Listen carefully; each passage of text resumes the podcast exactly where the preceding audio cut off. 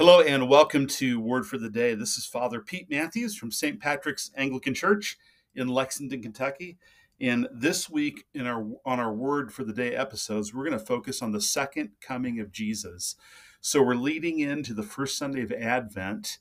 And the season of Advent, if you listened last week, um, is about the coming of Jesus. And, and we look at his coming in three ways his past coming at Christmas in the first century when he's born, his coming into our lives now, uh, really through the ministry of the Holy Spirit, Him bringing the Holy Spirit bringing Jesus into our lives, and then Jesus coming back. And on the first Sunday of Advent, that's the theme we'll look at. So I want to lead into that by talking through some things around that. Um, my homily on Sunday obviously won't be able to go into every detail around the second coming, but I want to talk about that. So let's just start out by defining some terms or defining some concepts in this first episodes. Uh, first episode, excuse me. So, part of our faith as Christians is we believe that Jesus is alive. He rose from the dead bodily, and then 40 days after his resurrection, he ascended into heaven. We'll talk about heaven and earth in another episode. It's an important concept to get clear how the Bible thinks about that and how it plays into this topic. So he ascended to the heavenlies bodily. So Jesus is alive now. He's still fully God and fully man. And it says um, before he ascended in Matthew 28 that all authority in heaven on earth had been given to him. So he is King of kings, he is Lord of lords, he reigns now, but his reign is hidden. But he promised one day that he would return. In fact, in Acts, the version of the ascension recorded there, the apostles are sort of, you know, they're just in wonder as Jesus has ascended, and an angel says, Look, this Jesus you saw ascend, he'll come back in the same way. So there's going to come a point when history, as we know it, comes to an end. Jesus will return. When that happens, he will come and reign as king. And he will come and reign as king over a new heaven and a new earth. We're going to unpack all this, but I want to make sure we sort of have the, the basic motifs in place. So this earth will go on and exist, but it'll be a new version and then the heavenly place, the space where God and the the the unseen or invisible part of creation is, will be renewed as well. So he'll come to reign. And then when he comes to reign at his coming, there will also be a great judgment. And so all the people that have existed, do exist, and will exist will stand before Jesus. And everyone will have to acknowledge that Jesus is Lord. That's Philippians 2 then there'll be a judgment that separates those who will spend eternity in the kingdom of God and those who will spend eternity in judgment outside of the kingdom, what we often, the place we often call hell. And that's part of the story. That's not a fun part of the story, but it's part of it. And Jesus is very bold in talking about that. Um, and then um, those who are in Christ will go to be in this new heaven and new earth. All things will be new, it says in Revelation when Jesus comes. And so, probably the, the, the shortest way to think about that is all sin and evil and death will be gone. And so, everything that flows out of those realities will be gone. All injustice, all evil, all cruelty, everything that's bad is gone. Nothing but good. The air we breathe is the love of God, our love for God, His love for us, our love for one another, loving His creation, delighting in Him, and everything being blessed and all the curse removed. So that in a sense you can say where the Bible started, the Bible ends, except it's a new creation, a new heaven, and there's blessing, that's even greater than the original creation. And so as Christians, we call that our, our hope.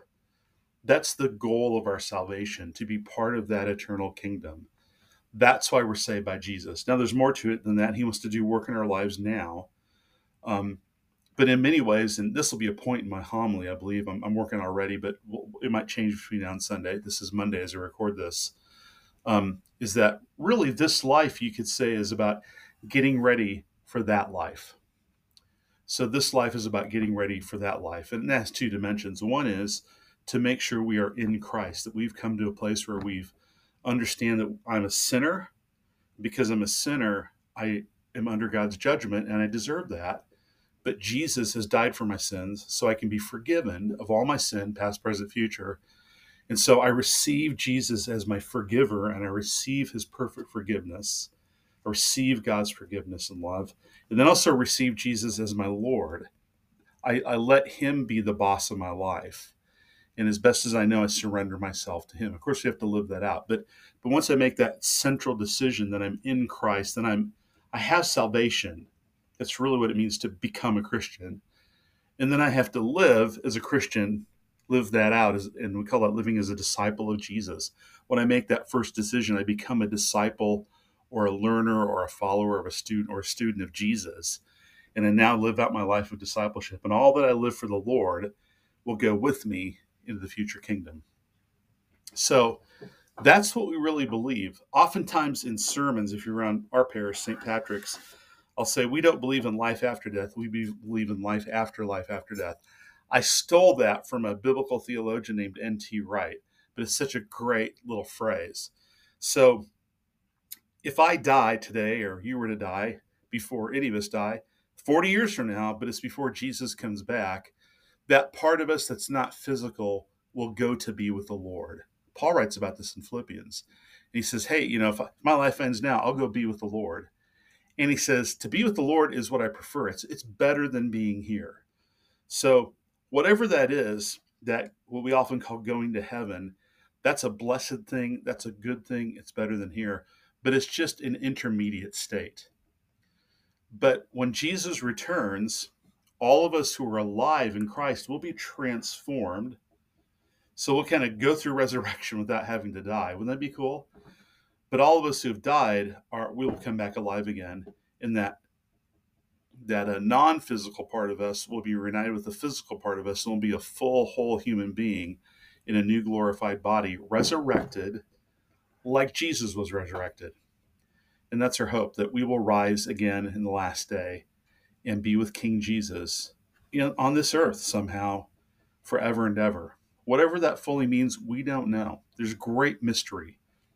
In 1 Corinthians 13, St. Paul says, we, we Old translations said we see through a glass darkly. Newer ones say we see in a mirror dimly. And the idea is in like an ancient Roman world, they had mirrors, but they were like polished metal. And it was really like faint and distorted. It was not like a mirror that you know.